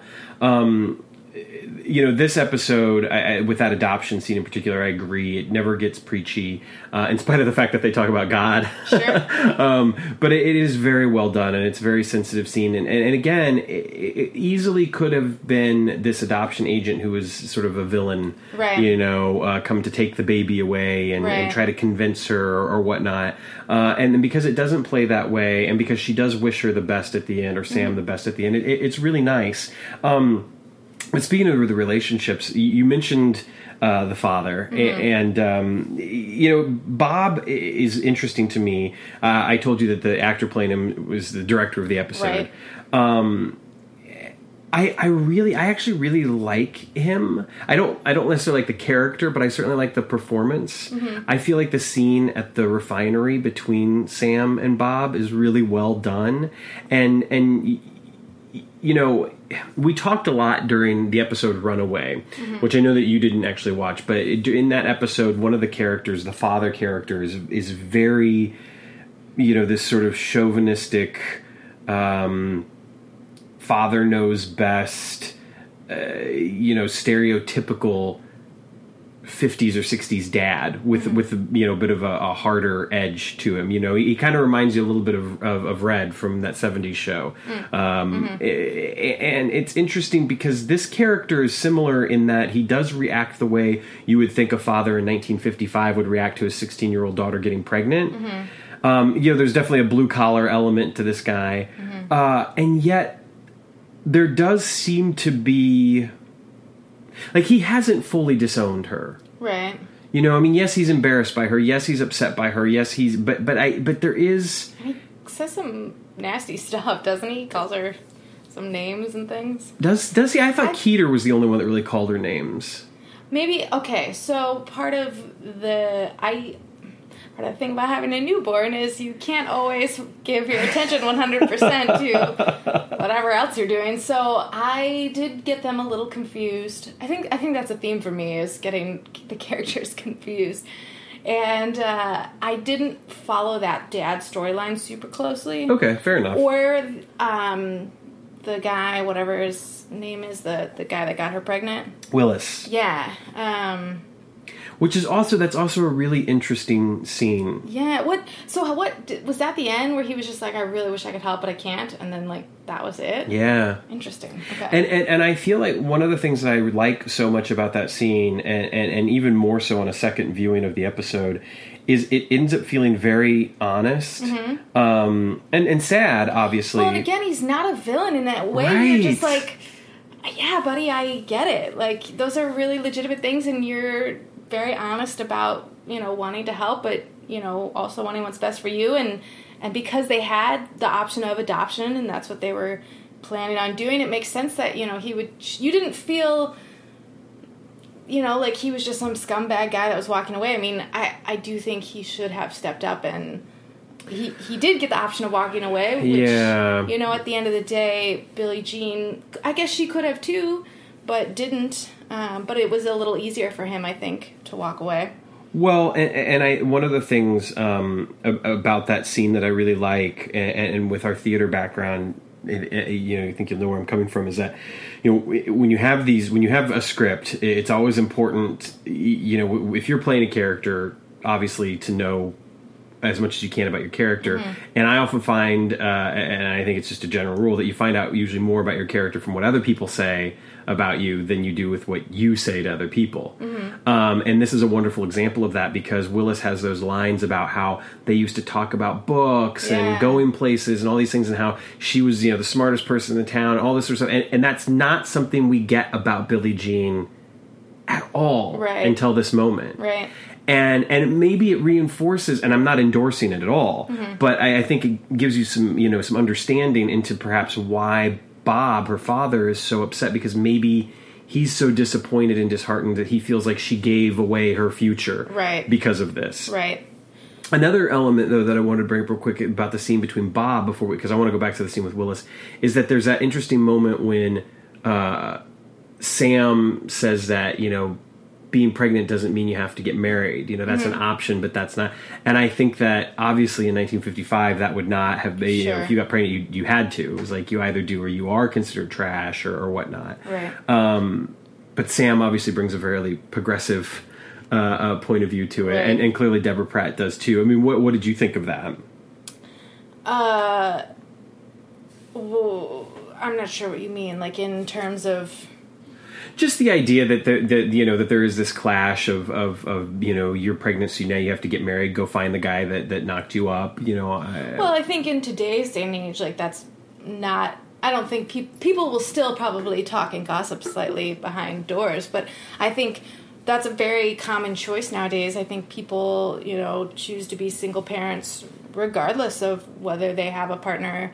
Um, you know, having immersed myself in, um, you know, websites and forums for pregnancy and my birth group or whatever. Um, there was there were a couple of different people who were had no partners and who just wanted to have a kid and and it was you know they had no intention of being with anybody. They had sperm donors or however they did it, um, and it was you know pretty normal. And there's there of course were lots of people with um, absent the ab- the fathers were absent, but um, a lot of a lot of people who were with together with their partner, but you know they weren't married. And I think in today's age, today's time, it's it's pretty common and not really a big deal. But obviously, yeah, back then, right well do you think do, you think i mean one of the the driving elements of the entire episode is sam finding someone to be able to help billie jean take care of the baby now obviously at 16 that makes sense Sure.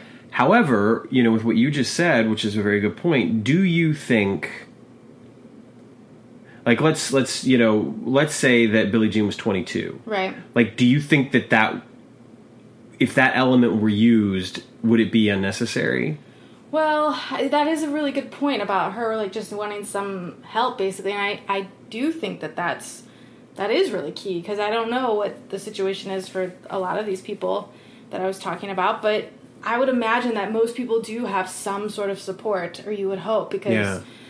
I can't imagine trying to do this 100% by myself. And I think, you know, back in the day, it was a little bit more like, you know, people would live with multiple generations under one roof.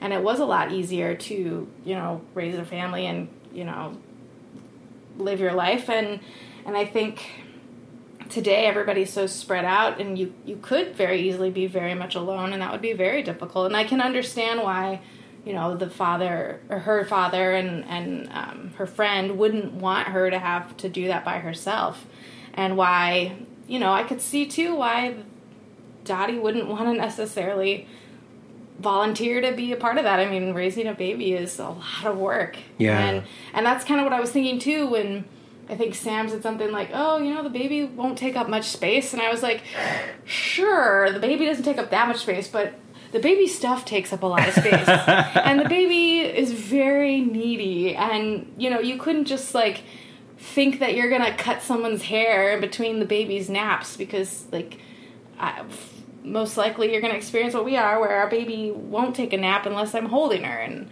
so I can barely even take which a shower you're doing right now exactly. so, you know, uh, yeah, I do think that it it was important that he did bring the whole them all together in the end, and that they did show support. I think it is a very different story when you don't have that, and um, yeah, that's I don't. Props to those people. You know, good luck because that's Yeah, no, I mean hard. that's great though. I, I I- like because that that point of view, i I I think does a wonderful job of. Uh, I mean, I don't want to stop just yet, but it does a wonderful job of summing up sort of the point of the episode, Mm-hmm. which is that Sam has to find someone to help Billie Jean in order to keep the baby Right. to leap. And and you know there was a part of me that's kind of thinking like, well, is you know there's nothing wrong with being a single mother. right. That said, at 16 years old, and even in general, we you know we know people, and and like you're talking about with blogs that that got help in spite of the fact of being a single mother for a time, Right. You know, um, and and so I think that uh, while there are incredible women out there that do that, um, that I don't think we're saying anything negative about you know single mothers or anything No, like that by by you know having the point of this leap be that Sam needs to find Billie Jean someone to help him. Just some support. help her. everyone should. I would hope. I wish everybody to have support. yeah, You know, they might, might they might not have that, but you know, everyone should have support. Everyone should, whether it's a friend or a family or a partner. You know, um, people just need that regardless of having a baby or not. Well, I think just you know contextualizing this episode, it kind of makes it very easy in a way because you know that was true in 1955, that would be true in 1991, and that would be true, you know, in, in 2018. Um, so uh, going back to the scene with Willis uh, and kind of getting back to what I was saying about how it, you know he ends up telling us just as much about Billie Jean as anyone else in this episode, including Billie Jean herself. Do you think that there's any like what are your thoughts on the potential for them to have had a relationship? Do you think that the baby's the only reason that that wouldn't work out? Do you think that him going off to college, you know, because that's something that apparently she kind of inspired in him to do, that that there was never really any possibility for them to have a long term relationship? I mean, you know, just young high school love or what? You know, I don't know. What are your thoughts on that? I mean, I guess in movie world they'd end up together, but in real life, yeah, people don't typically end up with their high school sweethearts. That's like why it's kind of a thing when you do, and everyone's like, "Oh, wow, that's pretty impressive," because I feel like most of the time. You know, you don't know what you want back then when you're young, and, and you go off and you do. You go to college or you move, and so you know maybe back in the fifties they would have been closer in proximity so would have been more likely that they would have stayed together? I don't know. There wasn't like you know the internet like there is today where you can find somebody across the world and and marry them. Um, but i don't know. I guess i almost think that the fact that the baby is going to be in billie jean's life like he could come back from college and and they could get together. Like i think that her keeping the baby ups the probability that they would be together. Do you think that you know him making the choice to go to college and do you know what he wanted to do? Do you you know do you do you fault him for that? Do you find him to be like irresponsible and selfish? it's you know most of the time i would say yes but in this case like the way it was done i just it didn't really feel you didn't fault him as much you Yeah. understood and and i think like maybe if we were to see you know 10 years in the future or whatever and if he was still kind of totally absent from this kid's life then i would have maybe different feelings about him.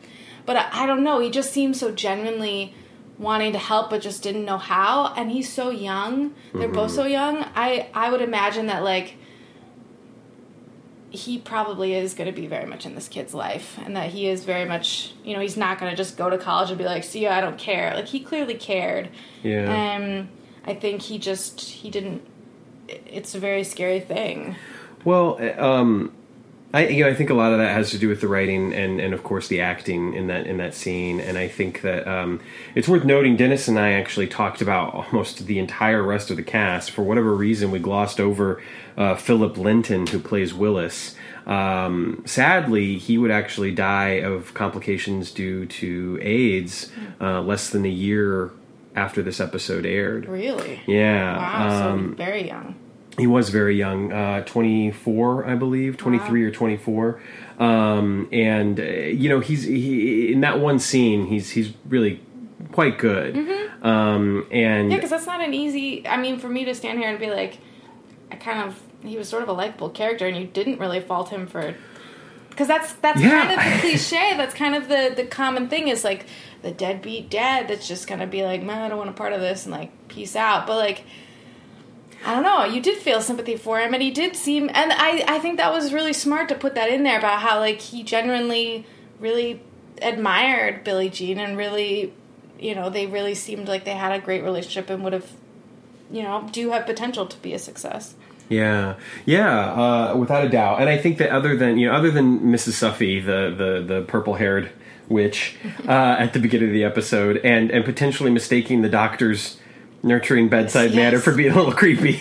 creepy guy. Which I thought the same thing when I when I first watched it. The um the episode, and again, this is you know mostly I think due to the writing. Although James Whitmore Jr. is the director uh, and the actors involved too, I think you know clearly deserve some of the credit here. But uh, yeah, you, you do have a lot of compassion for a lot of these characters. You know, no one comes off as being completely villainous, um, which is which is nice and it's refreshing, and I think adds to the fact that this is an incredibly strong episode uh, Yeah. of the series. I think it's one of my favorite ones that I've seen. Nice, nice.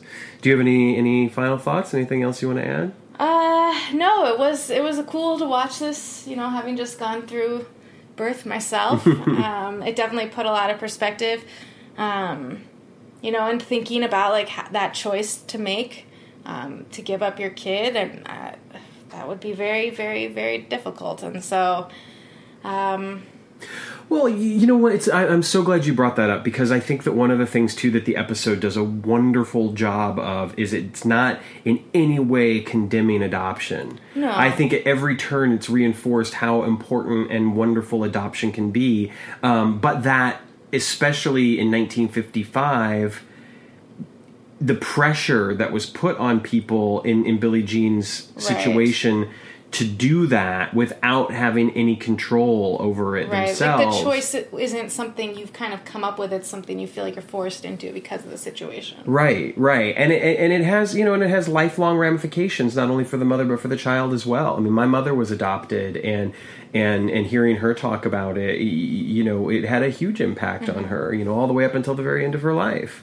Um, so I, I think that the yeah that the episode does a wonderful job of, of of not portraying adoption as a bad thing, in spite of the fact that this is you know the, the point of the episode is to get Billie Jean to keep her baby basically mm-hmm. and I think that that's kind of a, a wonderful thing because it, it what it ends up doing is it ends up reminding us that it was Billie Jean that needed this Right. well, know and it brought back. It wasn't even just that she got to keep her baby. She now has her her father sort of disowned her. It kind of sounded like, and it, and it sounds like Dottie got rid of that jerk guy. right So he wasn't going to be around much longer anyway Right.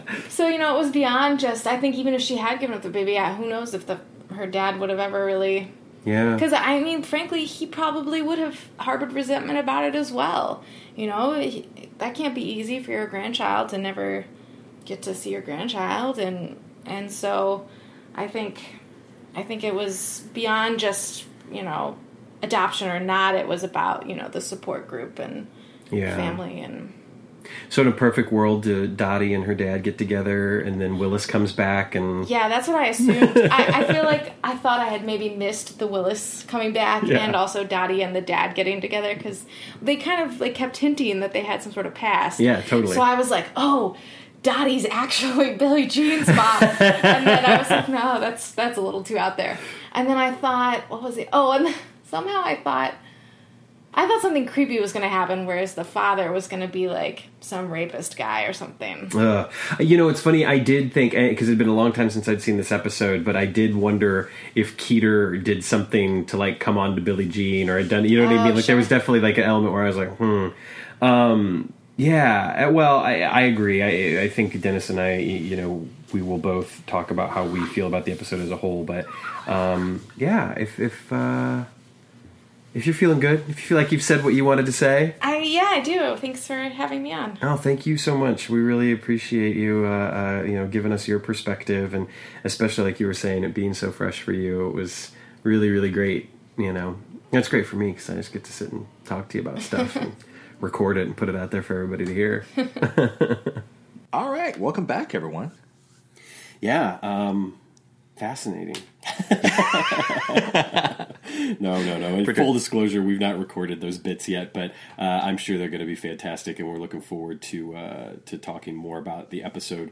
Um, Dennis with Betsy and, and myself with Jessica. Uh, but we wanted to just come back. Obviously, you've heard a lot of our thoughts about the episodes as well. Um, hopefully, more from from the ladies and from us. But uh, Dennis, what are your final thoughts about the episode? Uh, I really enjoyed it. Like you know, any any episode that deals with an issues of, of him leaping into to a woman, especially like an episode of like him leaping into to, to a pregnant woman, a pregnant teenager. Um, I was kind of concerned you know, uh, through a 2018 lens, there's always a little concern over something being a little problematic. Yeah. and uh, yeah, I, I, I, I I don't I don't feel like there's anything in this episode that would make me cringe, that would make me uh, hesitant to share the episode with someone who had never seen the show before. I completely agree. There is a there is a quality. We when we strive to kind of contextualize the episodes. Um, we often do run into issues sometimes, uh, and this is not one of them. I feel like it works in being set in 1955. I feel like it works as a piece of television from 1991, and I think that it, it works very well today. And it and, and there isn't anything in it that feels overtly problematic. There's a sensitivity to the way that the adoption issues are handled. There's a sensitivity to the way that you know her being a 16 year old unwed mother to be you know is handled the characters are, are mostly um, you know drawn to be fairly sympathetic with the exception of um, Skeeter or, or Cedar or Skeek or whatever the hell his name is. Uh, Yeah. but Yeah. Uh, but yeah, overall, I, I think that this is an incredibly strong episode. It, it's um, you know as far as Deborah Pratt and, and writing. Uh, you know, strong episodes. I think that this certainly continues that trend. And James Whitmore Jr. You know has directed a number of very good episodes and will continue to do that. And his his performance here, I think, as um, Billie Jean's father is, is very well done. Um, and Scott Bakula, I, I really kind of feel like knocks it out of the park. The other thing that, that I would say about this is that it's a wonderful episode for Al too. You know, it feels like Dean Stockwell is able to really um, have fun with this without it without going over the top, and and really be the the character of Al that we, you know, that we I think love so much. There's no, you know, there's nothing creepy in here. There's nothing, you know, it's just it's just a really good Al episode as well. Absolutely. Speaking of Al, I want to touch on. So I posted a, a Facebook Live video right before we started Yeah. recording, asking people for comments. Uh, and Emma Fee, she made this comment on a on a on a previous thread a few weeks ago, but she was saying that she's convinced that the first time she watched it, in that final labor scene, she remembers that when Al, that when Sam comes in while he's going through his labor pains, that at some point he shouts out Al, and the doctor replies who, and one of the nurses says he must be the father. but upon rewatch, that's not in there. Sure. But she she has such a clear and vivid memory of it. Um, so we talk about you know is is this an example of the of the Mandela effect? Right, right, right. Or or is there something that got left on the cutting room floor that we are unaware of? Uh, That would be interesting. It would be. know. Yeah. I don't know either. Yeah. Um, the other thing that I wanted to touch on real quick, and and I'm sure that this is probably something even that Jessica and I might have discussed, is that uh, the ending for me is is quite perfect because it gives the opportunity. You know, we've talked about in the past how sometimes Sam kind of gets to steal a moment from someone's life that would be very important. Uh, freedom being a prime example when he gets to have the moment with the dying grandfather. Um, but in this episode, he leaps out so that Billie Jean is still the one that gives birth. You know, it would have been very easy for them to, in all the sci-fi fantasy world where this somehow works, for the baby to come out and the baby to be presented to Sam. You know, however that would happen um, and, and for Sam to kind of steal that moment away. But instead, you know, because the leap out happens when it does, uh, you know, Billie Jean is the one that still gives birth to the baby, still holds the baby for the first time, you know, all that sort of stuff. And it's and I, I, I really appreciate that. Um, probably even more so after uh, having been in the delivery room. um, Sure. now. But Yeah. uh, yeah, I thought that that was that that was a cool touch to have have the leap out take place when it did. Yeah, that's a good. Yeah, uh, and I'm sure we probably talked about this in our conversation. But Betsy had made the comment that she kind of wished that Betsy could have had the experience of like actually finish through like giving birth. Uh, but I always get the sense like it, it, it's, it's the one final push as he leaps out is the is the final push before. And I kind of agree with you. Like it's uh, yeah, while it would have been great to to see Sam have that moment, it's also it's nice knowing that Billie Jean had that moment. Right. Yeah. Yeah. Absolutely. Um, and and it's I mean it is a fascinating episode on many levels because of the way that um, you know Sam is starts to feel the things that Billie Jean is you know clearly feeling. The we get a lot of conversation about what's happening at Project Quantum Leap as well, which is really cool, um, and and uh, more definition to what happens. You know, the physical aura uh, that surrounds Sam. There's you know this is the first time that that is really. Defin- definitively stated. So, um, I love how I love how it's definitively stated, and then it gets thrown out the window because it has to get thrown out Yeah. the window. And like I started to dedicate some brain space to try to figure out like how this would work, and I, I just I'm, I'm not even going to worry. try to worry right. like how, how how does the baby disappear and appear and uh, yeah Yeah, yeah. No, I, I know it is. It is interesting. One of the things, uh, pieces of speculation that I was reading, um, which does make a lot of sense in in some weird way, is that the baby somehow started leaping before Billie Jean and Sam traded places, and so that's the reason why the baby disappears in the waiting room. Um, and I don't know if that's you know God, time, fate, or, or whoever's way of making sure that the baby is born in the right time and place, um, Yeah. or or if it's just some weird quantum leaping effect or whatever the case is. You know that that that was kind of the speculation that was used to justify why the baby disappears from the waiting room and, and why Sam is having all of this uh, experience. Yeah, I guess my answer is if you if we're living in a world where where God or time or some higher power is allowing all of this to happen and trading places and trading auras so you can physically be there but not be there, they, they're, they're going to work some way around so that Yeah. so so that the baby can be born when the baby needs to be born. Yes. Ex- exactly. That's my answer. There we go. Um, all right. well, cool. But yeah, well, I, on that note, I yeah, we should start to wrap up and, and leap out of here. And I agree. I agree. Again, this is. I think this is a great episode. I think that um, being over halfway through season three, just kind of as a, as a check in um, about the season as a whole, um, the highs in this season have been have been very high. I think right. If I had to say right now, though, in spite of Leap Home Part One, Part Two, in spite of episodes like this one. I think I might put season two a little higher than season three. Now, it's weird because I would argue that the lows of season two are amongst the lowest the series has gotten thus far. But that there was there were enough really incredibly solid, wonderful episodes in season two, whereas I feel like season three has just had more like average episodes. I would go with that. Yeah. Yeah, I'm interested to go in these next two because honestly, I kind um, because it's been years since I've really revisited a lot of season three and season four. So I the latter half of season three and season four, I kind of get mixed up like which episodes happen in which. Sure. Um, so I'm, uh, but you know, just like looking ahead at the list, like I'm interested to to dive into these into these next few episodes uh, and, and rewatch them and and see how they hold up.